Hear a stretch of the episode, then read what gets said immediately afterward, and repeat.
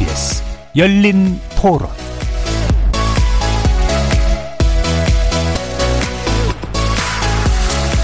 안녕하십니까. KBS 열린 토론 정준희입니다. 감사하고 감시하고 해야 되는데 지금 하고 있는 것들은 정치적으로 자기네들이 돋보이려고 좀 약간 이슈화 시키려고 뭐 팽수를 부른다거나 그런 것도 좀 많지 않나 생각을 하고요. 피감 기관에 대해서 좀 알아야지 뭔가 질문할 수 있을 것 같은데 실제 이제 뭐 일을 잘 하고 있냐 하는 보는 게 중요할 거잖아요. 그런 방향으로 가는 게 맞다고 생각을 해요. 자기가 갖고 있는 기득권을 잡기 위해서 꼬투리 그런 거로만 맨날 정쟁을 하니까 짜증나고 이제 식상해요. 좀 이렇게 쓸데없는 거는 좀 하지 말고 진짜 팩트를 갖고 질문을 하면은 거기다가 동문서답하지 말고 그냥 너무 지극히 정상적인 건데 그거를 안 하니까는 말꼬리에 말꼬리 잘못한 사람도 나중에는 질문자에게 오히려 적반하장식으로 그런 식으로 말을 하면 되겠냐 그 태도는 뭐냐 오히려 어, 이런 거 같은 거 많이 개선됐으면 좋겠다고 생각합니다. 미리 좀 국정 감사를 할 수 있는 하는 그 내용들에 대해서 물론 반론을 제기할 시간을 줄 수도 있는 거겠지만 미리 고지를 한 상태로 진행을 하게 된다면 조금 낫지 않을까. 국정을 운영하고 수행하는 사람들이 정말 제대로 정상적으로 업무를 수행했고 잘못된 부분이 무엇이어서 앞으로 이제 어떻게 바뀌어야 되고에 대해서 좀 감사하는 자리라고 생각합니다.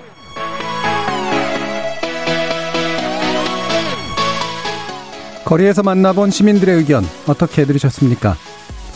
이른바 의정활동의 꽃이어야 할 21대 국회 첫 국정감사가 어제부터 시작됐습니다. 이번 국회 국정감사는 기존 국회에서의 문제를 극복할 수 있을까요?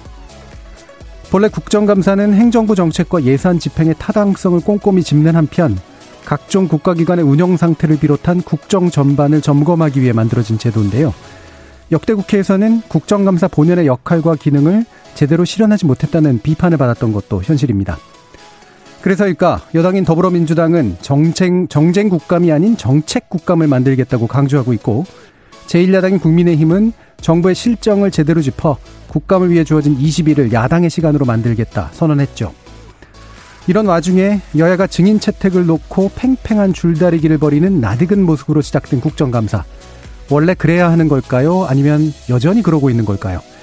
오늘 열린 토론에서는 국감 우등생으로 평가받았던 전직 국회의원들과 함께 21대 국회의 국정감사의 진정한 쟁점은 무엇이어야 하는지 점검해보고 효율적인 국정감사를 수행하려면 어떤 제도적 보완이 필요할지 구체적인 대안을 모색해보는 시간 마련했습니다. KBS 열린 토론은 여러분이 주인공입니다. 문자로 참여하실 분은 9730 누르시고 의견 남겨주십시오. 단문은 50원, 장문은 100원에 정보 이용료가 붙습니다. KBS 모바일 콩, 트위터 계정 KBS 오픈, 그리고 유튜브를 통해서도 무료로 참여하실 수 있습니다. 날카로운 의견과 뜨거운 참여 기다리겠습니다. KBS 열린 토론 지금부터 출발합니다. 살아 있습니다. 토론이 살아 있습니다. 살아있는 토론, KBS 열린 토론. 토론은 라디오가 진짜입니다. 진짜 토론, KBS 열린 토론.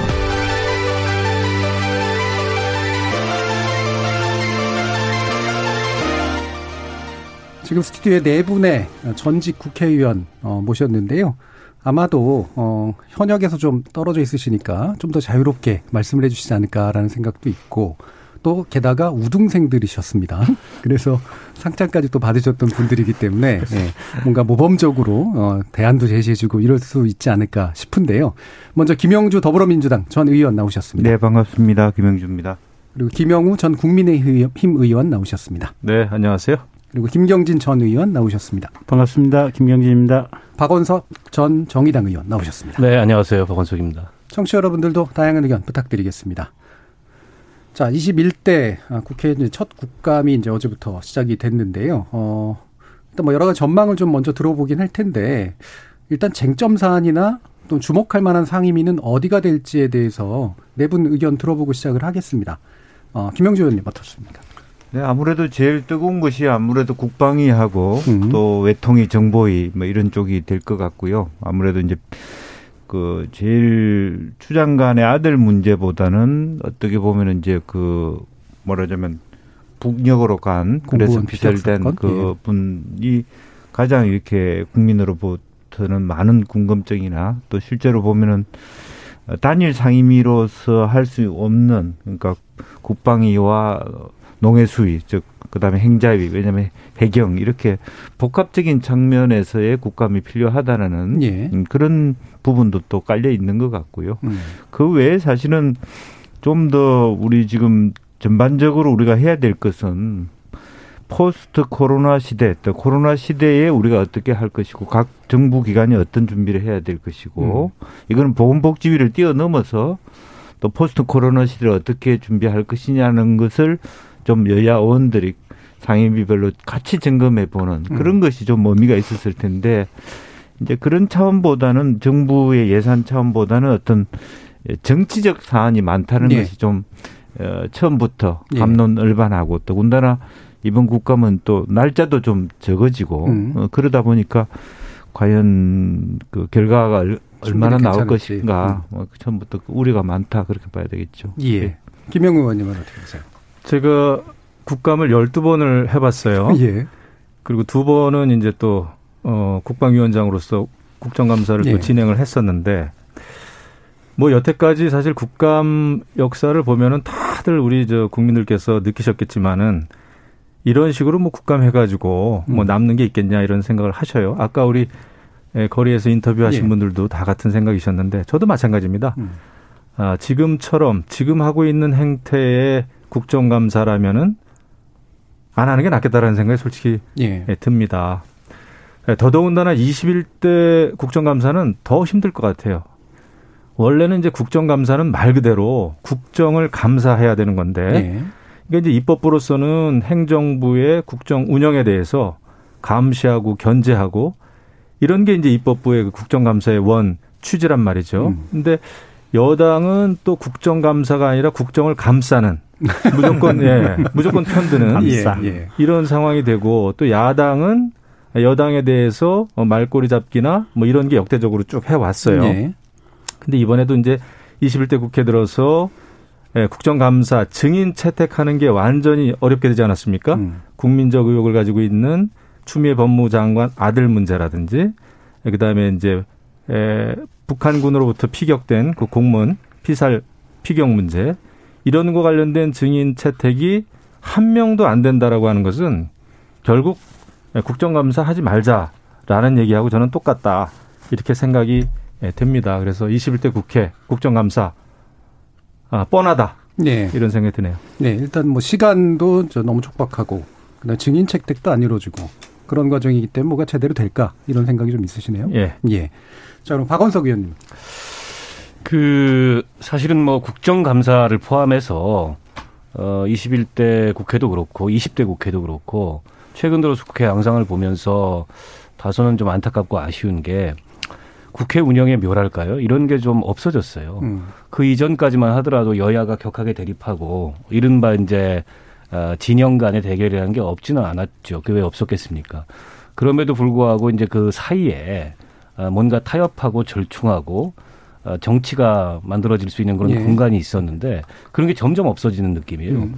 그렇다 보니까는 국감도 완전히 이제 진영 간으로 나뉘어서 한쪽은 무조건 공격하고 한쪽은 무조건 방어하는 이런 국감이 되다 보니까 그 자체로서 재미가 없고 음.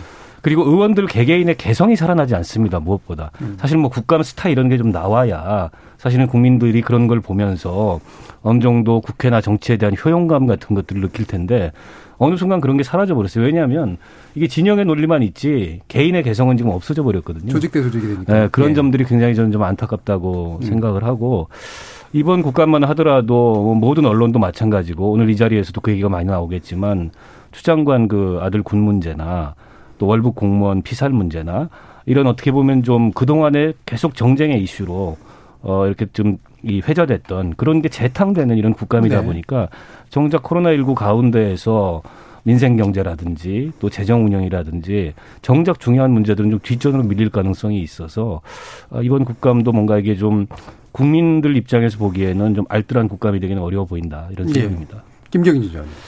저는 이게 그냥 천성이 낙천적이어서 그런지 몰라도 예. 국감 자체로 의미가 있는 것 같아요.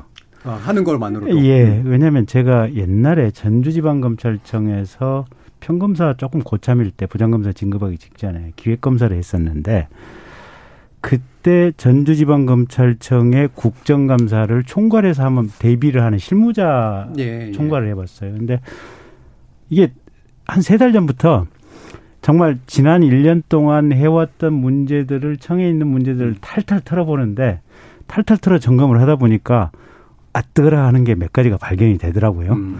그래서 얼른 시정을 했거든요. 예.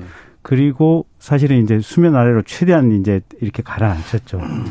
근데 이게 국정감사라고 하는 이 시간과 이 어떤 작용이 있기 때문에 내부적으로 그런 문제를 체크를 해봤지 만약에 없었다면 전주지방검찰청에서 그걸 했을까? 예. 그래서 국정감사가 있는 것 자체만으로 각각의 기관들이 스스로 자기 점검을 해볼 가능성이 매우 높기 때문에 그 자체만으로 물론 이게 삽질하는 의원들도 많이 있고 음. 또 정당도 그렇지만 그럴 것이다라는 이제 의미가 있다라고 이제 큰 틀에서는 긍정적인 해석을 하고 있고요. 국회의 관점에서 보면 이게 국가 전체적으로 중요한 문제가 있고 지금 국정감사를 하는 이 순간에 이슈가 되는 문제가 그렇죠. 있지 않습니까? 예. 그러면 생각해 보면 사실은 국가 전체적으로 해당 상임위에 맞닥뜨려 있는 중요한 문제, 가령 국방위 같은 경우는 우리 지금 젊은 애들이 뭐 한 20만 밖에 안 되거든요. 1년에 지금 군대 갈 수 있는 자원이. 예. 그러면 이 병력 자원 숫자가 급격히 줄어듦에 따라서 가령 뭐 이게 징병제로 가야 된다든지 또는 음. 군대의 체계를 어떻게 바꿔야 되는지 이런 문제가 굉장히 중요한 문제일 터이고 국정감사 때 그런 부분이 논의가 되는 것이 정작 필요한데 대부분의 의원들이나 상임이나 또 정당에서 그때 실질적으로 문제되는 문제. 예. 가령 음. 지금 이제 주장관 아드님 뭐 군대 휴가 미복귀 예. 문제라든지 또는 북한군에 의한 우리 해수부 공무원 사살 문제라든지 이게 지금 당장에 중요하긴 하지만 지금 이 시기를 한 3년, 5년, 10년으로 놔두고 봤을 때 네. 국가적으로 매우 중요한 이슈는 아니거든요. 근데 국회의원들도 그렇고 국회도 그렇고 정당도 그렇고 너무 거기에 대한 공방에 매몰되어 있는 것 같아요. 음. 그래서 조금 보면 의원들도 나는 대한민국에 4년 동안 대한민국의 헌법기관으로서 정말 국가를 위해서 필요한 큰 문제를 가지고 의논하는 기회의 장으로 삼아봐야겠다. 이런 의식이 있으면 좀 더 국감이 국가를 위해서 필요하게 잘 작동하지 않을까라는 예. 그런 기대를 가, 져보고 음. 근데 그럼에도 불구하고 그렇지 못 못한 게 현실이긴 하지만 국정감사 자체로도 의미가 있다라고 저는 봅니다. 예. 자 그러면 그 방금 또 이제 말씀을 또 해주셨으니까 이게 결국은 그게 핵심인 것 같아요. 그러니까 장기적인 관점에서 이제 정책을 짚는 그런 부분이 이제 국감의 본질이긴 한데 당장 또 정치인들로서는 현안의 이슈성에 이제 매몰될 수밖에 없는 측면이 있는데 이게 점점 점점 그게 좀 강해지고 있는 느낌이긴 하거든요. 근데 이게 제가 짐작컨대는 정치인들도 여론의 어떤 동향이나 이런 것들에 상당히 신경을 쓰고 정치적 효과에 신경을 쓰다 보니까 아주 단순하게 말하면 현안에 매달리는 게 그나마라도 남는 게 있다. 네. 라는 이제 그런 어떤 경험치기랄까요? 그런 게 좀 있지 않을까요? 그렇죠. 일단 예. 언론이 잘 안 나와요. 예, 예. 그러니까 지금 우리 김경진 의원님 하신 말씀이 정말 맞거든요. 음. 좀 장기적으로 이 우리 국가나 국정 운영이 나아갈 방향을 어 이렇게 가지고서 지금 이제 국정을 들여다보는 게 굉장히 필요한데 여야를 떠나서 근데 그런 거 하면은 이제 언론에 잘 안 나옵니다. 그렇죠. 그리고 유권자들로부터 별로 반응이 없어요. 네. 지역구에 가면은 당신 뭐 했냐 이런 얘기 나오고 하니까 정치인들도 당장의 뉴스가 되는 음. 이런 의제에 좀 매달리는 경향들이 없지 않아 있죠. 그리고 이제 또 한 가지 지적하고 싶은 게 아까 우리 김영 의원님도 지적을 하셨는데 사실은 국정감사를 할 때는 여야를 떠나서 저는 국회가 약간은 동업자 의식이 필요하다고 생각합니다. 왜냐하면 음, 입법부로서 행정부를 감사하는 건데 예. 이게 없어요.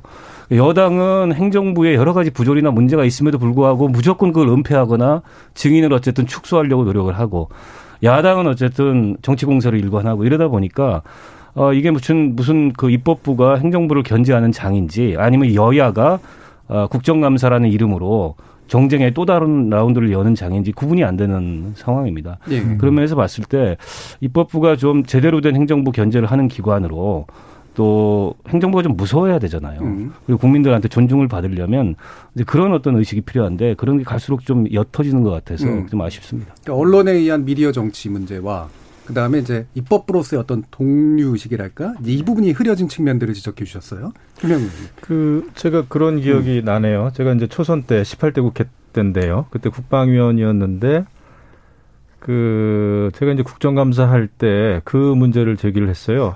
문건을 하나 제가 이제 에, 확보를 해가지고 국방부 어느 부서에서 그 민간인 또 특히 이제 정치인에 대해서 정치인들이 여러 식사 자리에서 했던 얘기를 그것을 취합해 가지고 어 정보 보고를 장관한테 국방 장관한테 그러니까 사실은 민간 사찰이죠. 민간 사찰이요. 음. 음. 그리고 어떤 사람이 그 지역에서 출마할 것 같다. 음. 그리고 청와대 행정관들 인사는 이렇게 이렇게 될 것 같다. 사실은 국방부로서는 그런 거 할 필요가 없는 거거든요. 음. 그래서 제가 이제 그걸 국정감사 때 문제 제기를 해가지고 아주 발칵 뒤집힌 적이 있습니다. 그때 저는 여당이었고 음. 초선이었고 나름대로 어 친이계 의원으로서 예. 그래가지고 많은 사람들을 특히 우리 당 아, 집권 여당을 이제 당혹스럽게 한 적이 있는데 음.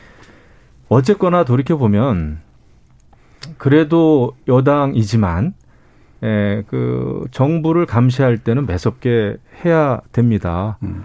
아, 그것이 맞는 것이고요. 그것이 이제 국정감사의 취지고요. 근데 지금 보면은 아, 우리 박원석 어, 의원님이 말씀하신 대로 여와 야로 진영으로 딱 나뉘니까 이게 국정감사를 왜 해야 되는지 그건 뭐 평소에도 항상 싸우는 일 아니겠습니까? 그런데 국정감사 때 또 똑같은 그렇죠. 모양으로 똑같은 네. 행태 가지고 정책 가지고 예, 길게 뭐 중장기 대한민국이 나아갈 바에 대한 정책 토론이 아니고 정책 경쟁이 아닌 이 현안만 가지고 싸우다 보니까 정말 국정감사의 취지가 무색해진다. 아, 물론 저는 이번에 이제 있었던 그저 어, 공무원 어, 피살 문제 이런 거는 현안이기도 하지만은 우리 국방에 있어서 굉장히 중요한 문제예요. 왜냐하면 네. 이게 이제 우리 국방의 어떤 시스템을 점검할 수 있는 예, 굉장히 중요한 아, 시, 저, 사안이기 때문에 국방위에서 저는 이런 거 다루는 거는 굉장히 필요하다 생각합니다. 근데 지금처럼 아, 이렇게 증인 채택이 안 되고 증인 채택 문제로 어, 처음부터 삐걱대고 과거에도 이런 일은 있었습니다만은 그래도 국정감사 때는 모르겠어요. 제가 여당으로서 국방위원장 할 때는 야당 의원님들께 제 생각에는 좀 배려를 해드렸던 것 같거든요. 음. 발언 시간도 30초든 1분이라도 좀 더 드리고 예, 그렇게 해야 그렇게 해야 그래도 그 균형이 좀 맞춰지거든요. 예. 야당은 힘이 없지 않습니까, 솔직히. 네. 그러니까 이런 때 예, 야당은 또 국정감사 때 정말 내용을 가지고 정부가 정말 아까도 얘기가 나왔습니다만 아 뜨거라 할 정도로 매섭게 날카롭게 정책 질의를 함으로 해가지고 아, 제대로 된 스타가 좀 많이 나왔으면 좋겠다 하는 음. 바람도 좀 가져는 봅니다. 예. 지금 이제 김영 의원님께서 일종의 라떼는 말이야라는 네. 네, 굉장히 훌륭한 사례를 해주셨는데 어떻게 경험상으로 이제 그런 좀 이렇게 좋았던 경험 같은 거 있으세요, 김경진 의원? 글쎄, 음. 저거는 음. 이제 저 국회의원 되고 첫 번째 이제 최순실 청문회를 갔었고요. 예, 예. 그리고 나서는 한 2년 동안은 저는 4년 내내 이제 과학기술정보통신 상임위에 그렇죠. 있었는데 예. 처음에 한 2년간은 국민의당이 이제 존속을 하고 있었고 음. 묘하게 이 여야가 팽팽하게 겨루는 그 와중에 국민의당에 각 소속돼 있는 상임위 소속 의원 한 세 명 네 명 정도가 이게 키를 잡고 있었어요. 예. 그러다 보니까 저는 참 국감이고 뭐고 편하게 했던 것 같아요. 음. 그리고 저 같은 경우는 가령 대기업의 대표이사라든지 가급적이면 오너가 됐든 실제 의사결정을 주도적으로 할 수 있는 사람을 부르면 좋겠다라고 하는 것이 제 소신이었고 네. 그래서 이게 삼당의 간사가 부르자고 하면 거의 그냥 제 뜻이 관철이 돼가지고 음. 가령 통신사 대표들 같은 경우 그 전에 19대까지는 통신사의 이제 상무라든지 속칭 뭐 이런 분들이 이제 대관 업무하는 이제 네. 총 대장이 이제 증인으로 왔었는데 저 때는 KT 회장이라든지 SK텔레콤 대표이사라든지 이런 분들이 직접 이게 과방위 국감장에 이렇게 출석을 했고 뭐 여러 가지 구체적인 현안 문제를 제기했거든. 통신비 비싸다, 로밍 요금 음. 비싸다, 뭐 여러 가지 이제 문제적을 해서 그분들이 뭐 구체적으로 이게 맞다라고 싶으면 아, 바꾸겠습니다, 바꾸겠습니다 이렇게 하겠습니다라고 실제로 삼 사 개월 후에 보면 바뀌어 있어요 보면 예. 그런 것들은 대단히 이제 이렇게 기쁜 마음을 음. 가지고 받아들였는데 이런 것 같아요 보면 중요한 거는 아까 박원석 의장님 말씀하신 대로 여당이 좀 통이 컸으면 좋겠어요. 음. 이게 큰 틀에서 이 조그만 사소한 이슈 가지고 하나 밀린다 안 밀린다. 지금 가령 뭐 서해 이게 공무원 피살 사건이나 뭐 음. 추장관 이 이슈에서 좀 밀렸다고 하는 것이 큰 틀에서 정부 여당의 지지도 또는 다음번 선거가 이것 때문에 바뀐다. 제가 볼 때는 이거 아니에요 보면. 네. 우리 대한민국 건국 이후에 벌써 한 70년, 80년이 지났, 지났고 그 이전에 워낙 더 험하고 복잡한 사건들을 봐왔기 때문에 국민들의 머릿속에 많은 경험과 많은 문제를 봐왔기 때문에 그 정도는 사실 문제도 아닌 거예요. 보면. 네. 그래서 그 증인 좀 받아주고 그 증인들 불러 세우는 것이 사실은 여당에서는 작은 데서 밀리는 것 같지만 큰 틀에서는 밀리지도 않거든요 보면 음. 그리고 대부분의 의원들이 생각하는 것들은 의원들이 나름대로 이상한 것 같지만 국가를 위해서 필요한 정책에 대한 문제 제기가 있어서 어떤 증인이라든지 문제 음. 제기를 음. 하려고 하는 거거든요 잘 들어보면 아주 이게 필요한 지점들이 있어요 음. 그래서 조금 여당이 좀 통이 컸으면 좋겠고 또 하나는 언론이 적극적으로 이 뭐랄까 국, 이 제대로 된 국감 이슈를 발굴해서 제기하는 의원들. 그러니까 이상한 복장하고 나와서 무슨 동물 가지고 나와서 예. 무슨 사진 찍고 음. 뭐 이런 의원들을 집중적으로 뭐 영상으로 내보내기보다도 사실은 공무원들의 현장 부처의 공무원들의 얘기를 들어보면 저 의원의 문제 제기가 장기적으로 굉장히 중요한 문제고 거기에 대한 대안까지도 어느 정도 제시돼 있다. 공직자들의 얘기를 들어보면 음. 그분들의 감이나 촉이 상당히 있거든요. 예. 보면 그런 과, 어떤 취재 과정을 거쳐서 제대로 역할을 했던 국회의원들을 좀 언론에서 발굴을 해준다면 국감의 문화도 조금 바뀔 수 있지 않을까 음. 개인적으로는 그런 생각을 좀 해봅니다. 예. 김영주 의원께서는 가장 네. 이제 그 가장 예. 오래전에 이제 예. 보셨잖아요. 여야도 동시에 경험하셨고. 예. 그 결과적으로는 이제 흐름에서 아마 17대 18대까지는 음. 그때만 해도 앞줄 모임 그런 게 있어서 음. 그러니까 초선들 모임이 여야 모임들도 있고 그래서 지금처럼 그렇게 여야가 이렇게 막 격돌하거나 그러지 않은 분위기 또 단상 증거를 하더라도 겉으로는 막 싸우는 척 하지만 상대방 그 당의 의원님들이 허리가 아픈 사람은 보호해 주고 아, 그런 부분이 있었어요. 음, 있었죠. 네. 예. 그런데 이제 우리가 꼴 보기 싫은 가령 뭐 네. 예컨대 평소에 음. 뭐 이렇게 뭐 어떤 적 개념을 떠나서 그런 의원들은 이렇게 던져놓고 받아주는데 다른 사람 안 받아주고 그런 것도 있어.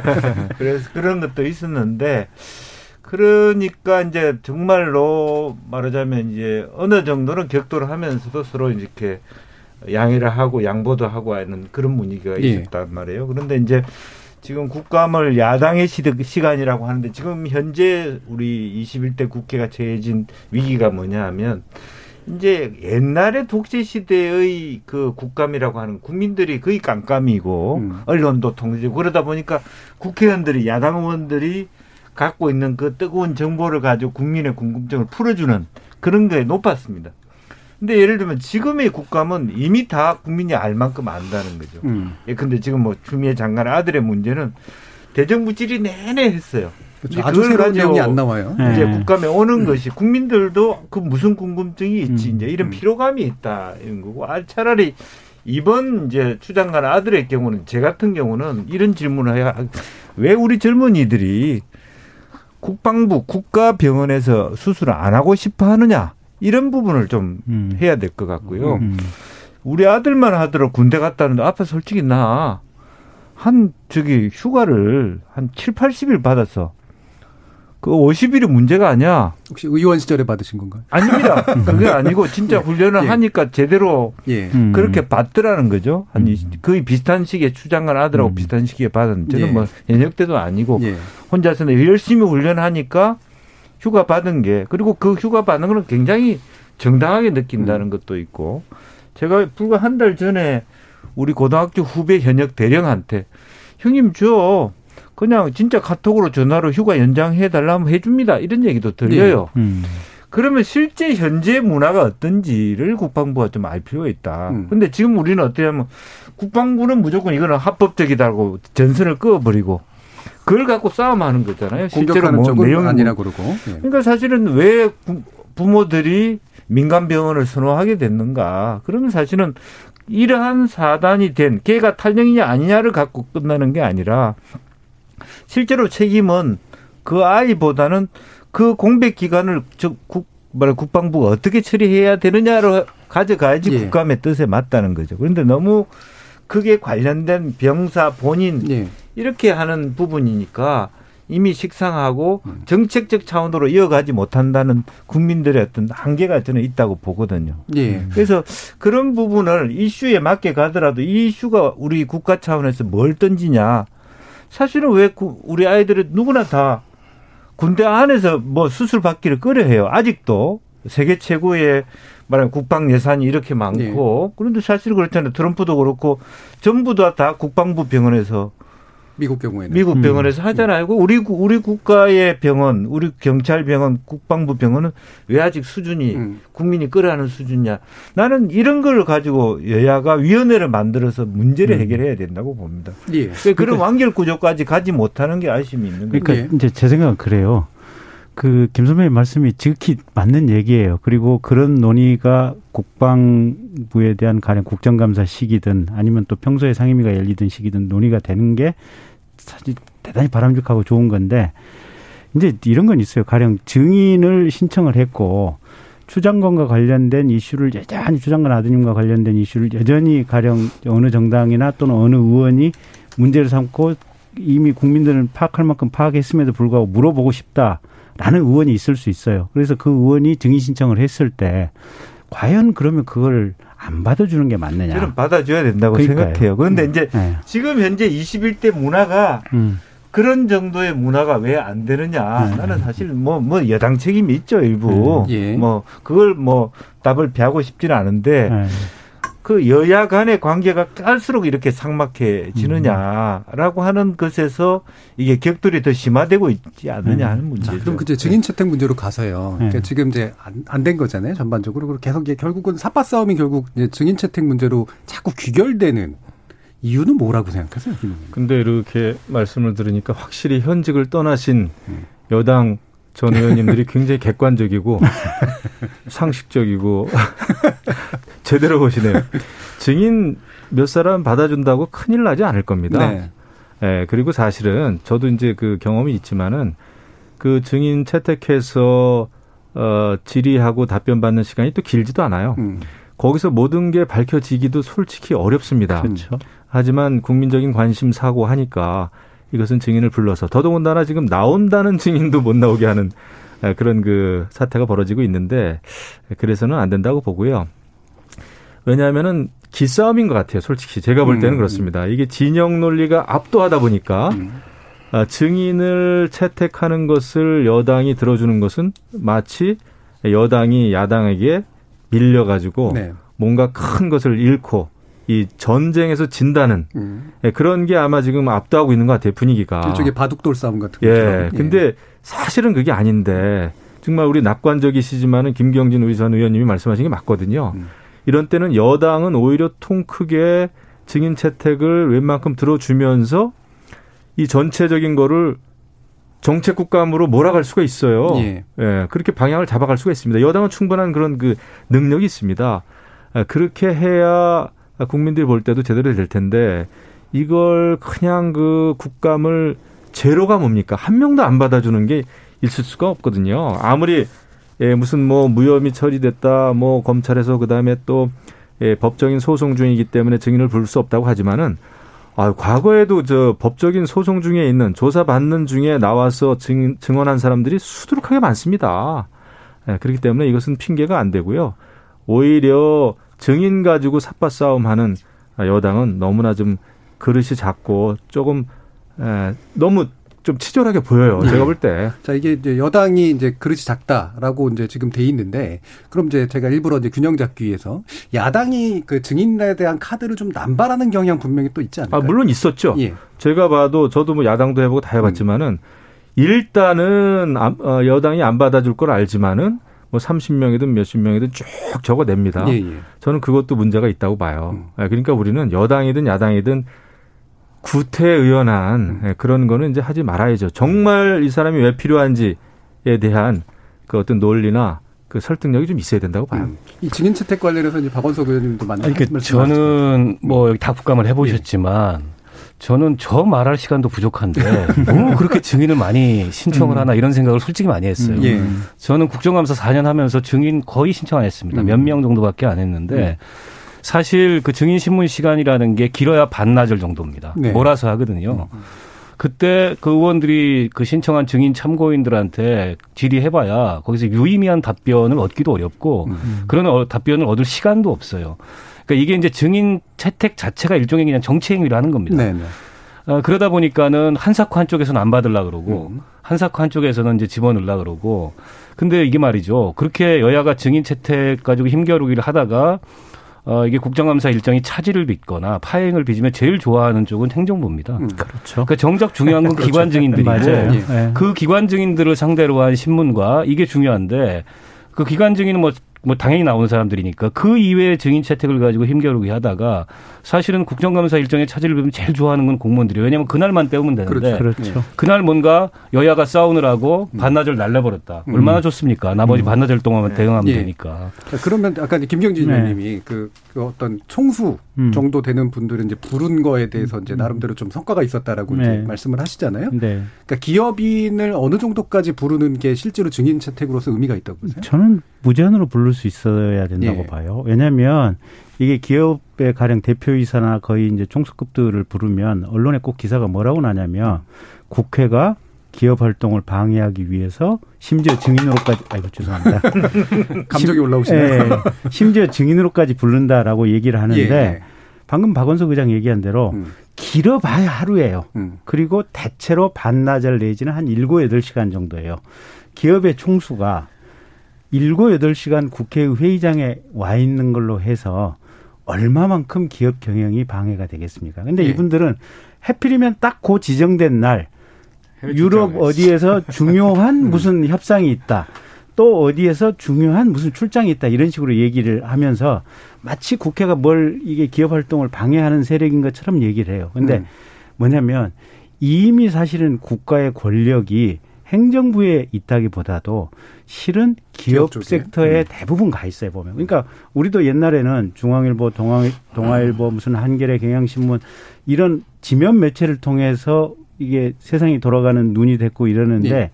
이제는 지면 매체의 상위인 네이버와 다음에 이 손바닥 위에 어떤 제목 기사가 올라오느냐에 따라서 우리의 생각이 다 바뀌는 거예요. 그러면 이게 언론 중에 언론은 사실은 이제는 네이버하고 다음인 거예요, 보면. 음. 그러니까 모든 대한민국의 실제적인 권력과 영향력은 기업 섹터로 가 있고 정부는 거기에 대해서 약간의 규제 권력을 가지고 규제할 따름인데 장관을 불러봐서 얘기를 들어봐야 상당 정도 문제가 유의미한 결론을 못 내려요. 예. 그럴 때 유일하게 국회만이 이 국정감사 동안 기간 동안에 기업을 불러서 이런저런 문제 제기를 했을 때 거기서 그나마 대표이사라든지 기업을 대표할 만한 사람이 오면 사실은 뭔가 책임지는 얘기를 할 수 있고 그분이 자기가 책임질 수 있기 때문에 또 국회의원이 올바른 얘기 문제 제기를 하면 대부분 받아들이고 그대로 가요. 네. 근데 책임을 질 수 없는 밑에 하급 단위 전무라든지 음. 상무라든지 또는 뭐 부문장이 오신다거나 이러면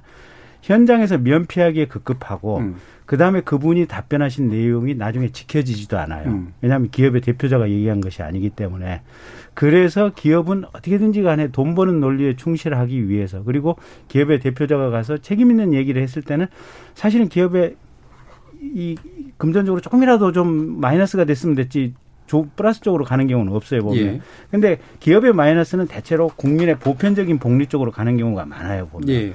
그래서 저는 사실은 국회 상임위에서도 국회 안에서도 기업 활동을 제외한다고 하는 그 논리에 눌려 가지고 대부분의 간사나 상임위원장들이 기업인 누구 대표이사 부른다 그러면 스스로 주저를 하고 자기 검열을 해서 주저하는 경우들이 많고 두 번째는 신청을 해서 채택을 했다고 할지라도 기업의 대관들이 와서 한 바퀴 쑥 돌, 돌고 가고 당신 지역구에 사회공헌기금 뭐 어느 정도 배정하겠습니다. 이렇게 얘기해 놓으면 실은 그냥 대표이사가 갑자기 실무 부문 책임자로 그냥 바뀌는 경우들이 수없이 많아요. 근데 대한민국이 제대로 나아가기 위해서는 이미 기업 부문에 실질적인 권력과 영향력이 다 가 있고 그런 과정 그런 상황적 맥락 속에서 책임자가 이 기간 동안에 국회에 나오는 것이 저는 반드시 필요하고 그 일곱 시간보다도 저는 오히려 삼일오일 상당히 더 많은 나올 수 있는 예. 기회가 주어지는 것이 국가를 위해서 바람직하다고. 대관 업무나 이 로비 같은 것도 받으셨을 지금 이제 김 의원님 말씀하시는 거에 저는 공감하고 예. 최근에 아주 유감스러운 일이 있었는데요. 산자위에서 이제 정의당의 유호정 의원이 삼성의 중소기업에 대한 기술 탈취 문제를 좀 짚어보고자 관련된 그 삼성 부사장을 증인 신청을 해서 9월 24일 날 여야 간의 합의를 통해 가지고 증인 참고인 명단이 의결이 됐어요. 거기에 포함이 돼 있었습니다. 근데 그 뒤로 삼성에서 계속 이제 대관 임원이 찾아왔는데 알고 봤더니 국회 출입 증도 네, 없이 네, 기자증 뭐 유령 유령 인터넷 언론사 네. 기자증을 가지고서 국회 출입한 게 확인이 됐고 음. 더 저희가 좀 어처구니가 없는 거는 국감 첫날 당일날 어, 상임위 개의 직전에 유호정 의원에게 여야 간사가 이 증인 참고인 명단을 변경하겠다. 음. 그것을 채택됐던 삼성 부사장을 빼겠다. 이걸 일방적으로 통보를 했어요. 음. 사실 이거 국회 관례상 이래서는 안 되거든요. 음. 충분히 사전에 양해를 구해야 되고 물론 증인 참고인을 재의결하는 경우들이 있는데 보통 재의결을 할 때는 추가합니다. 증인이나 참고를 참고인을 추가할 때 재의결을 하지 빼는 경우들은 지극히 드물고 뺄 경우에도 그 증인을 신청한 의원의 양해가 있어야 빼는 건데 이거는 뭐 여야 간사가 합의해가지고 일방적으로 부사장을 빼고 뭐 상문가로 이렇게 격을 낮춰가지고 지금 나온다고 하는데 저는 이 주식회사나 이런 기업이 전적으로 사적 영역이냐 저는 그렇게 생각하지 않아요. 음. 이게 사실은 공적 영역에 의해서 이러저러한 규제도 받지만 지원도 받고 그리고 주식회사라는 것 자체가 어느 개인의 소유물이 아니거든요. 그렇죠. 때문에 국회에서 당연히 이런 국정감사와 같은 중요한 어떤 그 국정에 대한 정책적 진단을 할 때 그와 관련해서 재벌 총수도 부를 수 있고 임원을 부를 수 있는 거예요. 게다가 국회가 이유 없이 부르지 않습니다. 배임이나 횡령이나 뭐 이런 개인적 범죄에 연루됐거나 아니면 일감 몰아주기라든지 기술 탈취라든지 이런 어떤 시장의 공정 경쟁에 위배됐을 때 부르는 거지 이유 없이 재벌 총수 길들이려고 부르지 않는다는 거죠. 근데 저는 재벌 총수는 부르면 안 된다. 된다. 심지어 그 19대 국회 때는 어떤 일까지 있었냐면 제가 기재위를 4년 동안 했는데 여야 간사 차원에서 합의를 봤어요. 총수는 부르지 말자. 음. 대신에 그 총수 밑에 있는 어떤 경영자 를 부르는 걸로 하자. 그걸 가지고 이제 하도 이제 논란이 심각하니까. 근데 저는 이 자체가 잘못된 이데올로기다. 네, 얼마든지 부를 수 있어야 된다고 생각합니다. 예. 예. 그 저는 요 대목에서는 조금 생각이 좀 다르네요. 그러신 것 같아서 제가 예, 드리려고 했어요. 예, 예. 그 국정감사라고 하는 것은 국가의 여러 가지 정책, 또 기업에 대한 행정부, 정부의 정책이 잘못됐느냐, 잘 됐느냐 이런 것을 사실은 집중적으로 따지는 게 국정감사입니다. 그런데 제가 이렇게 경험상 보면은 기업 총수든 기업인들을 무작위로 그냥 음. 신청을 하는 분위기가 또 있더라고요. 네. 그리고 하루 종일 앉혀놓고 질문을 한다고 하는 게 너무나 피상적이고 또 짧고 답변을 할 수 있는 시간도 또 별로 없고. 음.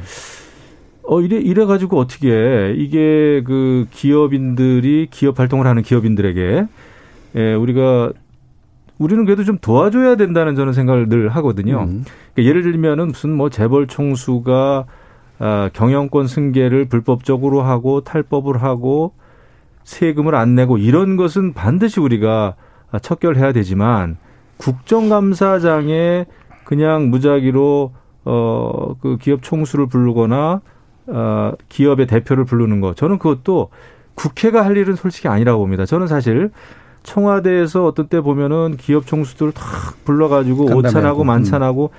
저는 그거 정말 보기 싫어요. 음. 지금은 그런 때가 아니고 기업인들은 기업 활동을 열심히 하게 하는 것이 정치가 할 일이지 오히려 정치권에서 기업인들 오라 가라 아 그리고 이제 뭐 도와주는 척하고 굉장히 또 뒤에서 압력을 넣고 또 무슨 기금 모금하고 뭐 최순실 때도 다 그거 한 거 아니겠습니까? 저는 과거 정부든 현 정부든 기업인들에 대해서는 그래도 자유롭게 하는 게 오히려 음. 낫다라는 생각을 저는 해요. 저는 예. 예, 기업 전반을 옹호하자는 게 아니고 기업인들을 정치인들이 오라가라 하는 거 저는 좀 예. 솔직히 좀 마음에 안 들어요. 예, 입장 차이가 뭐 분명히 있으시긴 한데 사실은 양면성이 있기 때문에 그런 것 같아요. 그냥 기업이 가지는 어떤 공적인 의미라는 측면도 있고 또 지나치게 또 사실은 기업 총수를 불러다가 약간 써먹는 그리고 약간 압력의 수단으로 쓰는 이런 경우들도 있고 해서 양면성이 있는 것 같은데 어, 김형주 의원님 의견까지 듣고 일단 네. 일부 마무리해야 될 것 같습니다. 예. 그래서 이제 저는 좀 다른 각도에서 보면 음. 뭐 기업인 얼마든지 부를 수 있고 총수도 불러야 된다고 생각합니다. 그런데 어쨌든 기본적으로 보니까 17대의 기업인이 정인으로 채택된 건수가 한 50건 됐어요. 음. 18대 한 70건 됐는데 지금 올해 21대에 100명에서 130명 정도 된다는 거예요. 네네. 네. 그러면 사실 네. 상대적으로 기업인들의 정인 비율이 굉장히 높아지고 음. 있다. 그런 경우에 어떤 형평성 여러 음. 가지 너무 지나치게 그야말로 중요한 말한 정책적 의제와 관련된 사람들은 다 빼고 음. 오히려 힘없는 기업인들 다 불러들여서 뭐, 음. 뭐 막말로 예를 들어서 막 푸시하는 야단치는 그런 것들이 어떨까 이제 그런 분들의 어떤 푸념 뭐, 네. 뭐 그런 비중이 상당히 높아지고 있다라고 하는 거 물론 이제 산업 경제적 차원에서의 어떤 필요성 아까 김 의원님 필요한 그런 영역에서의 새로운 어 말하자면 국가가 혹은 국회가 어 말하면 시장을 보는 시각의 어떤 변화에 따른 어떤 불가피하게 필요한 부분은 있습니다만은 전체 비중으로 봤을 때 너무 지나치게 기업인들의 정인 비중이 높아질 우려가 굉장히 크다는 거죠. 예. 이제 그런 면에서는 조금 우리가 한번 다시 생각할 필요가 있겠다는 겁니다. 예, 알겠습니다. 자, 1부는 일단 여기까지 좀 진행을 하고요. 청취자들 보내주신 의견 듣고 또 2부에서 이런 국감 제도에 관련된 문제들 좀 더 짚어보도록 하겠습니다. 정인지 문자 캐스터. 네, 청취자 여러분이 보내주신 문자 소개해드리겠습니다. 문자 기억 비읍 시호님. 증인 없는 국정감사가 왜 필요한가요? 패거리 정치, 자기 조직 챙기기, 편들기 지키기로 점철된 현행 국정감사는 분명 문제가 있습니다.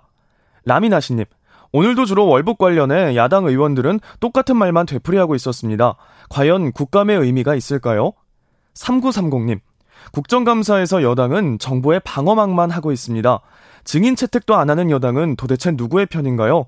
국민 편인가요? 정부 편인가요? 해주셨고요. 원희님, 국정감사 이제는 안 했으면 좋겠습니다. 국민의 알 권리에 부합하지 않는 질문들이 너무 많습니다. 7105님, 정쟁도 하고 대립도 하는 게 정치지만 현재의 국감은 그 본분을 잊어버리고 있는 것 같습니다. 김우성님, 전 공기업에 근무했었던 사람입니다. 국감에서 기관은 질문을 적당히 받아들이고 의원들 비위 거슬리지 않게 답변하는 것이 현실입니다. 결국 상시 국감으로 바뀌어야 합니다. 2967님, 국민이 바라는 시원한 답변을 들을 수 있는 국감이 되었으면 좋겠습니다. 답변을 할 때는 중간에 말에 자르지 말고 끼어들지 말고 경청하는 그런 문화가 국감 현장에서 잘 이루어졌으면 좋겠습니다. 4346님, 사교육, 저출산, 육아, 빈부격차, 부동산과 같은 국가 미래를 제시하는 국정감사가 되었으면 합니다. 라고 보내주셨네요. 네, KBS 열린 토론. 이 시간은 영상으로도 생중계되고 있습니다. 유튜브에 들어가셔서 KBS 일라디오 또는 KBS 열린 토론을 검색하시면 지금 바로 토론하는 모습 영상으로 보실 수 있습니다. 지금 방송을 듣고 계신 청취자 모두가 시민 농객입니다. 계속해서 청취자 여러분들의 날카로운 시선과 의견 보내주세요. 지금까지 문자캐스터 정희진이었습니다. 토론이 세상을 바꿀 수는 없습니다. 하지만 토론 없이 바꿀 수 있는 세상은 어디에도 없습니다.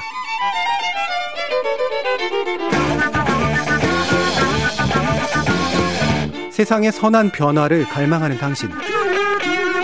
정답이 아니라 질문의 힘을 믿는 당신. 우리 KBS 열린 토론에서 만납시다.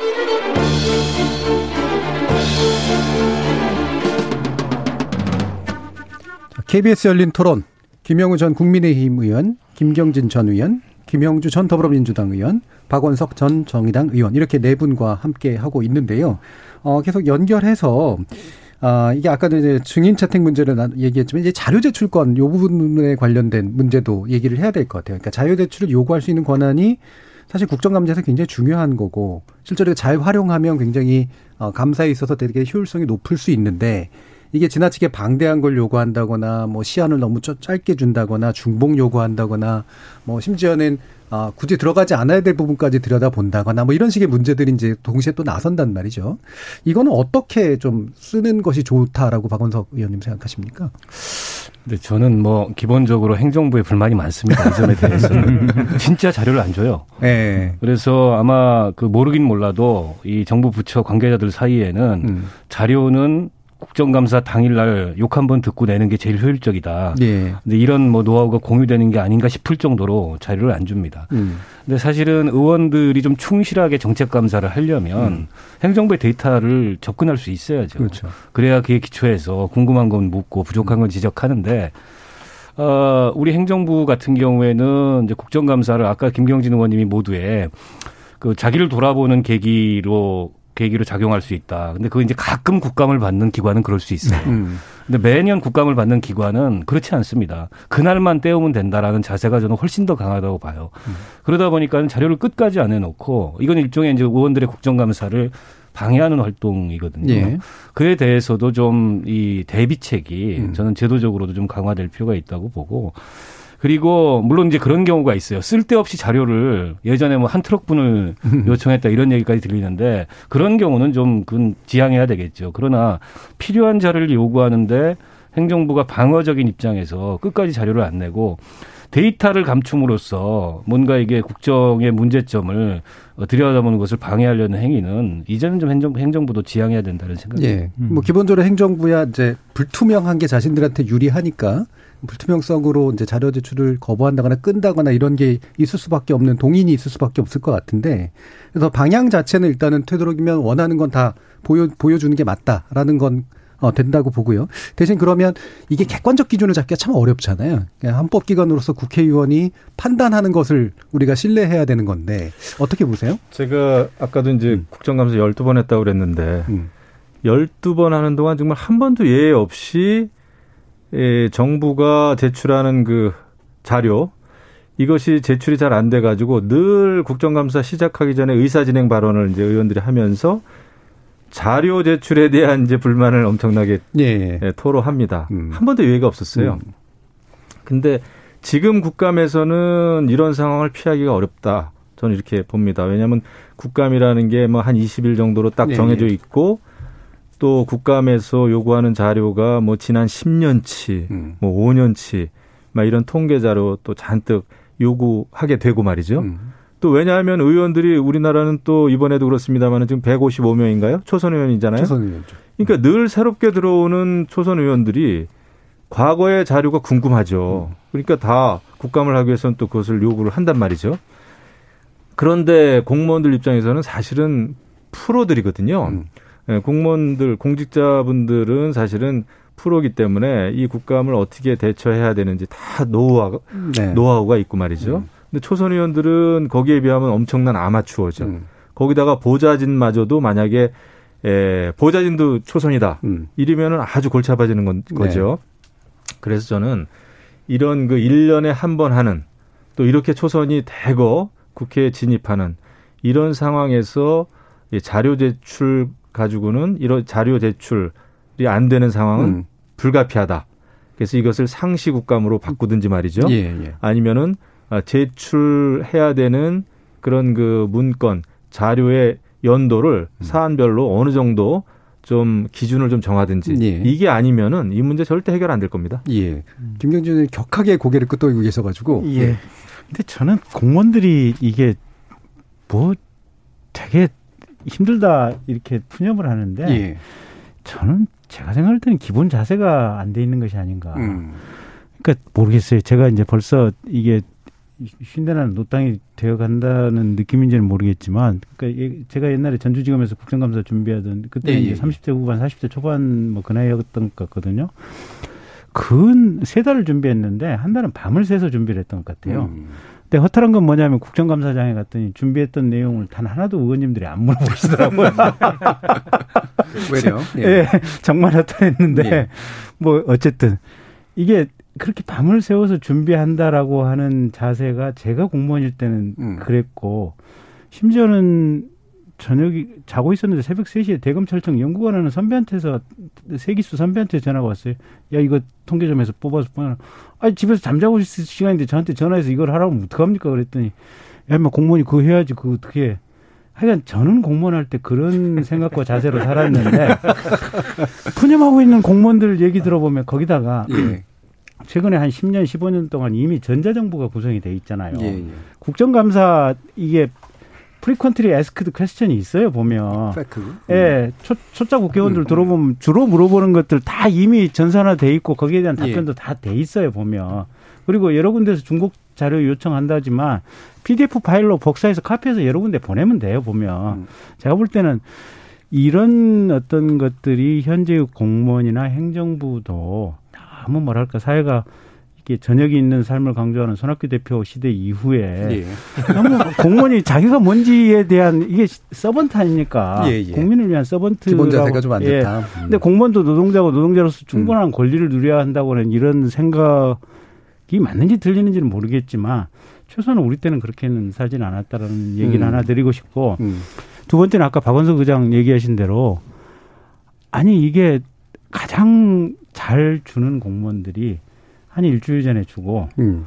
그 다음에는 보통 이틀 전이나 하루 전쯤 줘요. 예. 그리고 나서 조금 껄쩍지근한 자료는 딱 그 당일날 오전에 호통치고 나면 오후 한 두시쯤이나 음. 가져오거든요. 보면 분석할 시간이 없어요. 보면. 예. 그래서 이런 부분과 관련해 가지고는 사실은 국회가 요구를 하면 그 담당 공무원에 대해서 뭔가 징계라든지 페널티를 줄 수 있는 음. 그리고 사실은 국회 내부에서도 여야 간에 합심을 해서 그런 부처에 대해서는 예산과 관련해서 실질적인 불이익을 주는 이런 관행이나 문화가 제대로 정착이 돼야만 사실 국정감사가 실질적인 실효성을 거둘 수 있고 두 번째는 이제 법 개정이 일정 부분 필요한 게 네. 가령 우리가 국정조사 및 국정감사에 관한 법률에 보면 여러 가지 자료를 요구할 수 있는 것처럼 되어 있지만 음. 실제 인사청문회 때도 그렇고 이건 뭐 개인정보 보호다 음. 또는 회사의 영업 비밀을 위해서 필요하다 또는 뭐 국가 안전 보장이라든지 뭐 이런 것 때문에 못 주겠다 이런 식으로 회피하고 있는 이 법적 근거들이 많아요. 빠져나갈 구멍이 많다는 네, 거죠. 그래서 네. 제가 보기에는 이법 간에 어느 법이 우선순위인가 그러니까 국회 어떤 자료 제출 요구가 우선적으로 적용될 수 있는 법인지 음. 아니면 개인정보 보호가 우선인지에 대해서 안 주려는 쪽은 개인정보 우선이라고 그냥 우기거든요 보면. 예. 그래서 그런 점을 국회법에 명확하게 좀 못을 박아 놓으면 음. 다른 법의 조항에도 불구하고 국회가 국정조사나 국정감사에 필요했을 때는 이게 최우선적으로 이 법 조항이 적용되지 않고 국정조사법이 우선해서 자료 제출할 의무가 있다. 음. 이걸 좀 국회법에 못을 박아놨을 음. 필요가 분명히 있는 것 같아요. 일단 기본적으로 행정부 공무원의 자세, 네. 그다음에 나름대로 계속해서 시스템화하면 네. 질문들에 대해서 충분히 금방금방 답을 줄 수 있는 것들도 있을 예. 테고. 상시국감 같은 그런 근본적 제도 전환도 좀 있을 테고 음. 뭐 이런 식의 이제 제도와 어쨌든 관행의 문제가 이제 같이 좀 해결되는 문제들을 네. 지금 제안하셨거든요. 김영주 왜 이제 그 국회의원들의 힘과 관료들의 힘에서 관료들의 힘이 이길 수밖에 없느냐. 음. 그 중에 하나는 방금 김영 의원님 초선 얘기 했습니다만 예. 초선 플러스 뭐냐 하면 국회의원들이 2년마다 상임위를 바꾸는데도 원인이 있다고 봅니다. 일종의 순환 그러니까 국회 음. 말하자면 국회의원들의 질문에 대하여 음. 관료들이 2년만 커버하면 또 음. 다른 사람이 와서 똑같은 질문을 하고 결국 국회의원들은 바뀌는데 그 전문 상임위 전문 보좌관은 같아요. 음. 그렇게 내가 새로 말하죠 하반기 상임위를 문강위를 간다 그러면 문강위 전문 보좌관을 하기 때문에 저는 얼마든지 보좌관과 관료의 유착 관계가 있을 수 있고 네, 네. 그런 부분이 생기게 되면 사실은 의원들이 오히려 말 둘러리 서게 되는 그러니까 음. 뭐 그, 그런 패턴이 되는 거죠. 아, 이 의원들이 어리버리하게 와서 특히 이번 같은 경우는 올해 초선이 됐는데 이번에 가을에 얼마나 준비를 했겠습니까? 뭐 코로나도 뭐고 또 뺀질뺀질하게 아이 다음에 드리겠습니다 하고 보좌관 좋은 보좌관 얻은 사람은 그나마도 좀 의미 있는 질문하고 이렇게 된단 예. 말이죠. 이제 그렇게 되다 보니까 결국 관료들의 태도가 의원들을 무섭게 생각하지 않아요. 예를 들면 한 상임위를 계속한 미국 같은 경우는 거의 한 음. 상임위를 계속 끝날 때까지 하면 자료 제출을 안 할 수가 없습니다. 예. 이번에 안 해도 다음에 또 요구하고 지속적으로 그야말로 음. 그런 때 상시 국감이라는 의미가 있어요. 음. 그런데 그런 부분이 그냥 한탕주의로 하고 끝나버리고 수많은 음. 자료를 봐도 자기 질문 몇 개 하고 준 자료는 거들떠 보지도 않는다 그러면 음, 음. 왜 공무원들은 그런 많은 시간을 투자해야 되느냐라고 하는 부분도 있거든요. 예. 그래서 그런 면에 있어서 당의 정치국이 사실은 조금 더 팀 플레이라고 국가 발전 위해서 이런 이런 자료가 지난 국감에서 했는데 개인으로 물어보고 다 용도 폐기하는 게 아니라 음. 진짜 연수 시스템도 마찬가지입니다. 음.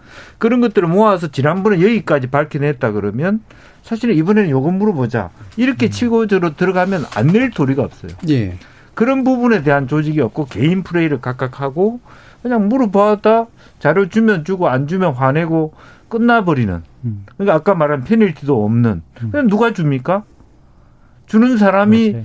오히려 자기 상부 저 기관장한테 왜 줘가지고 욕 들어먹게 하냐. 이런 부분들이 허다한 일인데. 그러니까 가급적이면 안 주려고 하는 문화가 생기고 음. 그 며칠 있다가 저녁 시간에 술 한 잔 먹으면 아 미안합니다 하면 끝나버리는 이런 반복이 있다면 그 의원이 인연이 있으면 다른 상임이 가버려요. 예. 이제 그런 부분을 좀 끝날 다 물론 뭐 모든 국회의원들이 같은 상임위를 계속해야 된다는 법은 없습니다만은 왜 그 문제가 생겼냐 하면 우리나라 상임위에 나름대로 우선순위가 정해져 있기 때문에 그렇습니다. 음. 예, 뭐 국토위를 먼저 가고 싶어 하고 예. 뭐 여기는 좀 인기가 없다든 이런 거다 보니까 이번에 끝나면 다른 상임위 힘 있는 상임위를 가게 해달라. 음. 원내대표 선거 때 그런 예. 그런 부분이 되다 보니까 관료들이 좋은 거예요. 음.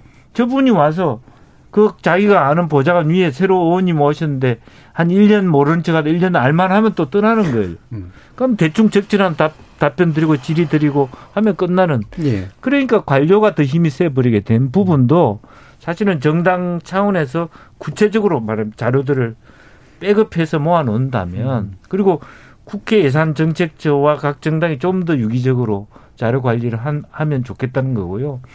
저는 근본적으로 이제는 국가가 우리 데이터를 다 개방해야 된다고 봅니다. 여야가 그런 큰 운동을 해야 된다고.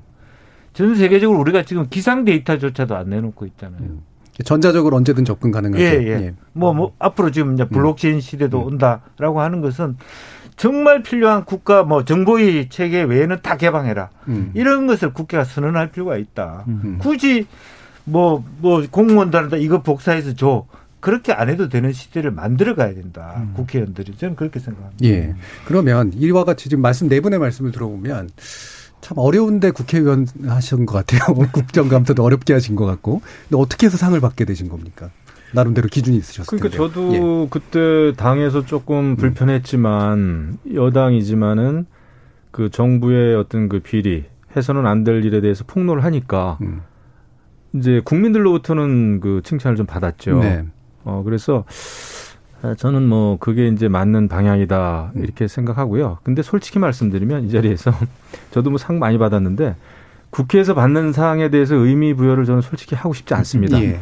그거 이제 뭐 또 참관인들이 또 주는 상, 또 언론에서 주는 상, 또 시민단체에서 주는 상 아주 엄청나게 많아요. 그래서 상으로 길들이기도 하지 않습니까? 예. 예. 그래서 이렇게 국감 끝나고 나면은 음. 정말 어디서 주는 주는지도 모르는 또 왜 주는지도 음. 모르는 상들이 엄청나게 많이 있는데 어, 저는 그거 바람직하지 않다고 보고요.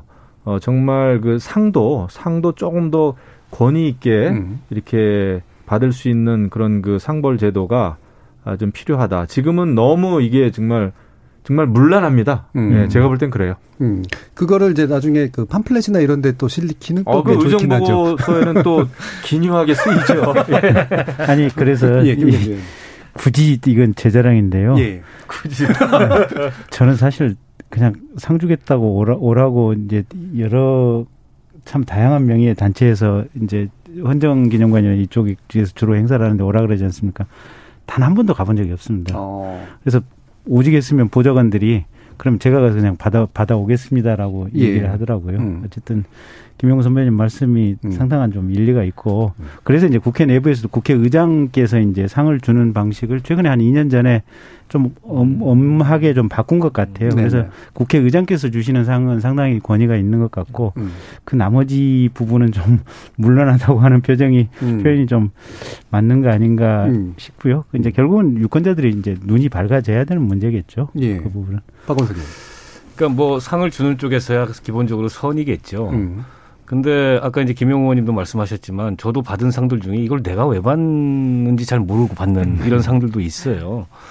어, 때문에 거기에 뭐 연연하거나 혹은 거기에 맞춰서 의정 활동을 하거나 국정감사를 한다는 거는 저는 말도 안 된다고 보고 음. 다만 이제 그 피감 기관의 공무원들 그리고 국회의원들 스스로가 서로 압니다. 이 국정감사나 이걸 의정 활동을 하고 보면 저 의원이 하는 질의가 기본적으로 정책 질의고 그리고 이 상임위에서 꼭 필요한 질의일 뿐만 아니라 국정에 국정 운영에 있어서 굉장히 중요한 그런 문제 의식과 맥을 가지고 이 의정 활동을 하고 있다는 걸 서로 간에 알아요. 뜨끔한 것 저는 그게 훨씬 더 예. 중요하다고 보고 다만 이제 언론에 부탁드리고 싶은 점은 그런 거예요. 어 물론 이제 국회의원의 활동 굉장히 입체적이에요.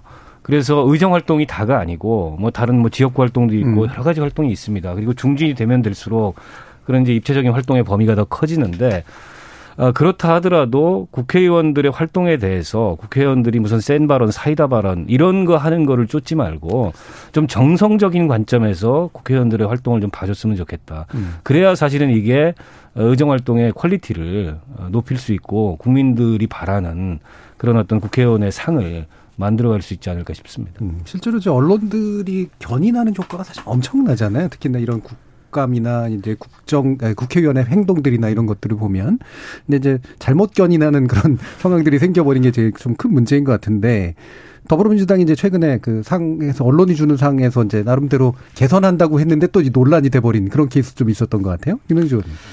사실은 뭐 음. 저는 음. 그러니까 방금 말씀들 하신 것처럼 음.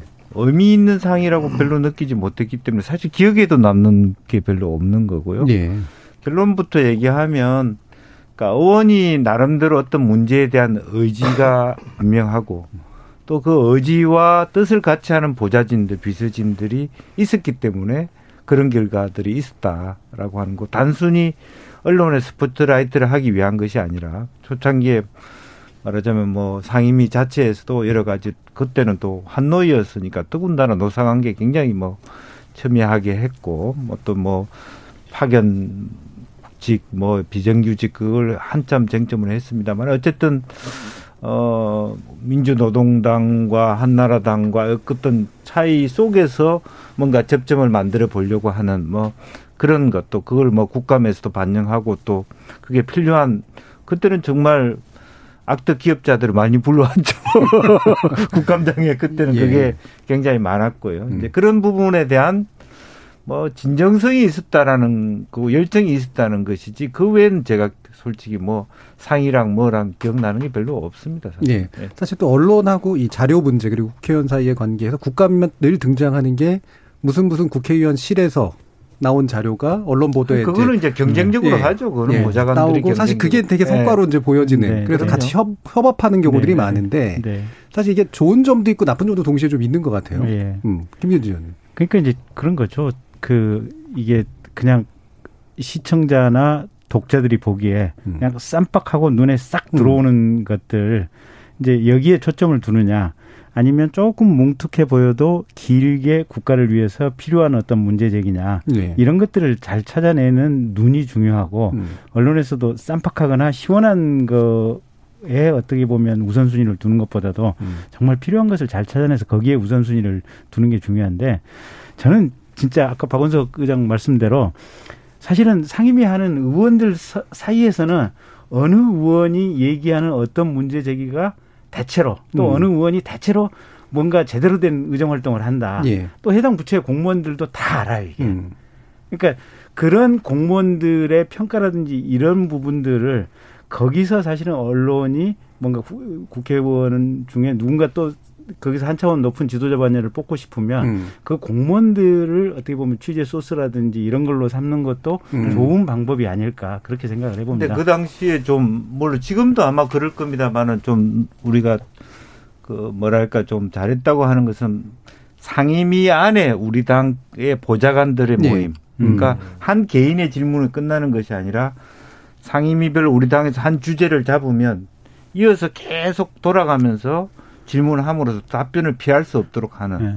그런 어떤 그 릴레이 질문이 릴레이 질문들이나 네. 여러 가지 자료 조사의 역할 분담이나 음. 이런 것들이 있었다는 것이죠. 그렇게 되면은 그게 뭐 개인이든 회사든 음. 뭐 말하자면 공기업이든 간에 쉽게 그걸 음. 뭐 한번 이렇게 뭐 면피하거나 음. 이렇게 도망갈 수 없다는 거죠. 음. 그런 부분들을 과연 이제 21대 국회에서 어느 정도 그게 되, 될 것이냐. 왜냐하면 저는 한편으로 보면은 지금 현재 국회의원들 당선되는 거 보면 거의 프랜차이즈 업자들 같다라는 생각이 좀 너무 표현이 미안합니다만은 한편은 정당 민주화다. 예. 그러니까 뭐 옛날에는 보수 정치의 폐해가 있었죠. 뭐 보수 이렇게 줄 서서 음. 하는 그런 건데 그렇지만 거기서는 일정 정도 공감대라든지 가치라든지 오더라든지 그런 것들이 있었. 음. 그게 꼭 나쁜 건가요? 나는 음. 그렇게 생각 안 해요. 지금 현재 모든 정당의 국회의원들이 특히 지역구에는 아무런 위에 어른들의 도움 없이 각자 자기가 잘나서 국회의원 됐다고 생각하기 때문에 화합하는 게 굉장히 적습니다. 예. 그러니까 팀 플레이가 상당히 적게 되는 것도 한편으로는 말하자면 관료주의의 그 격파하는 데 있어서는 장애 요소로 등장하는 부분도 있지 않느냐. 그리고 의원들 간의 화합도 옛날 맞지 않고 또 그러다 보니까 사실은 그 컨트롤 타워에 대한 loyalty가 없으니까 여야 간 합치, 협치의 그런 가능성, 방법론도 찾기 힘들다. 그런 문제들이 음. 있는 것 같아요. 그러면 약간 모순적이네요. 그러니까 모순적이죠. 예. 예. 진영 안에서는 네. 개인이 사라지는데 네. 각자는 또 사실은 그냥 내가 일종의 네. 정치 네. 그 문제를 어떻게 풀 음. 거냐라고 하는 것은 어떤 당의 권위를 어떤 방식으로 민주적인 당 문화 속에서 음. 그런 권위를 새로운 권위를 만들어 갈 것이냐가 지금 저는 과제라고 봅니다. 예. 네. 김영우 의원. 지금 말씀하신 음. 내용 아중에 100% 공감이 좀 되고요. 음. 그 이제 제도적인 문제가 하나 있을 수가 있고요. 지금 이제 쭉 나온 얘기입니다만은 이렇게 20일 동안 몰아서 하는 국감. 음. 그리고 결국 국감 때 보면은 질의할 시간을 오전에는 네. 뭐 7분 요렇게밖에 안 주거든요. 네. 그러니까 이것은 국감이 될 수가 없습니다. 제대로 된 국정 감사를 할 수가 없는 구조예요. 어, 그리고 또 뭐 보충 질의는 5분 뭐 이런 식으로 하거든요. 이 속에서 어떤 그 어, 제대로 된 내실 있는 국감이 되겠는가 또 그 결과로서 무슨 여러 가지 상을 주고 하는 것도 좀 무의미하다 이런 생각이 들고 어, 저는 두 가지를 좀 어, 강조를 많이 해왔죠. 상시 국감이 필요하다라는 음. 거하고 말씀하신 대로 아까도 얘기가 잠깐 나왔는데 팀 플레이를 좀 해야 됩니다. 예. 물론 어, 개개인의 국회의원은 헌법기관이고 또 본인들 장점, 음. 특장점을 잘 살려가지고 특종을 좀 해야 되지만 그럼에도 불구하고 뭐 기본적인 자료 제, 어, 자료 제출 요구라든지 이런 거는 좀, 아, 데이터베이스가 좀 있거나 네. 아니면 네. 서로 공유가 좀 돼야지 그래야 효율적인 아, 국감이 될 수 있다. 그리고 어, 미리 사전 회의도 때에 따라서는 필요해요. 왜냐하면은 네. 그 현안이 되는 이슈는 거의 좀 뻔하거든요. 이런 경우에는 그 이슈를 어떻게 나눠 가지고 그러면은 질의를 할 건지 이런 것도 좀 팀플레이를 하면 훨씬 음. 답변하는 쪽에서도 좋고 질의하는 사람들도 중복되지 않고 예. 네 그래서 그렇게 좀 효율적인 예, 국감이 됐으면 하고 그다음에 증인 채택에 있어서는 너무 증인 채택을 어, 남발해서는 안 되겠다라는 게 저의 음. 기본적인 생각입니다. 주요한 사안 이번에 21대 국회는 정말 주요한 사안에 대한 증인을 채택 안 한 거 이거는 음. 문제지만 음. 저는 제가 그때 국방위원장 할 때도 뭐 그때 김재동 씨를 어, 부르자 막 이렇게 됐었어요. 뭐 그 영창 예. 발언을 뭐 했다고 그래가지고 근데 제가 그 예, 그것을 음. 요구하는 의원님하고 제가 의논을 좀 했습니다. 예. 우리 국감장은 정책 국감이 됐으면 좋겠다라는 게 제 기본적인 생각이고 아, 괜히 그렇게 연예인 이번에도 뭐 팽수 얘기도 나오고 그랬지 예. 않았습니까? 그렇게 연예인들의 어떤 공연 무대나 아 이렇게 그러면은 국감의 본질이 흐려지는 거라 저는 예. 원치 않는다 해가지고 제가 그것을 좀 예. 아, 포기하게 물론 양해를 잘 해주셨지만 알겠습니다. 예, 그런데 그런 게 좀 지켜졌으면 좋겠어요 앞으로도요. 예. 자 이렇게 김영우 의원님 마무리 발언으로 이제 맞춰야 될 것 같은데 오늘 토론 함께해 주신 박원석 전 의원, 김영우 전 의원, 김경진 전 의원 그리고 김영주 전 의원 네 분 모두 감사합니다. 수고하셨습니다. 네, 고맙습니다. 감사합니다. 저는 내일 저녁 7시 20분에 다시 찾아뵙겠습니다. 지금까지 KBS 열린 토론 정준이었습니다.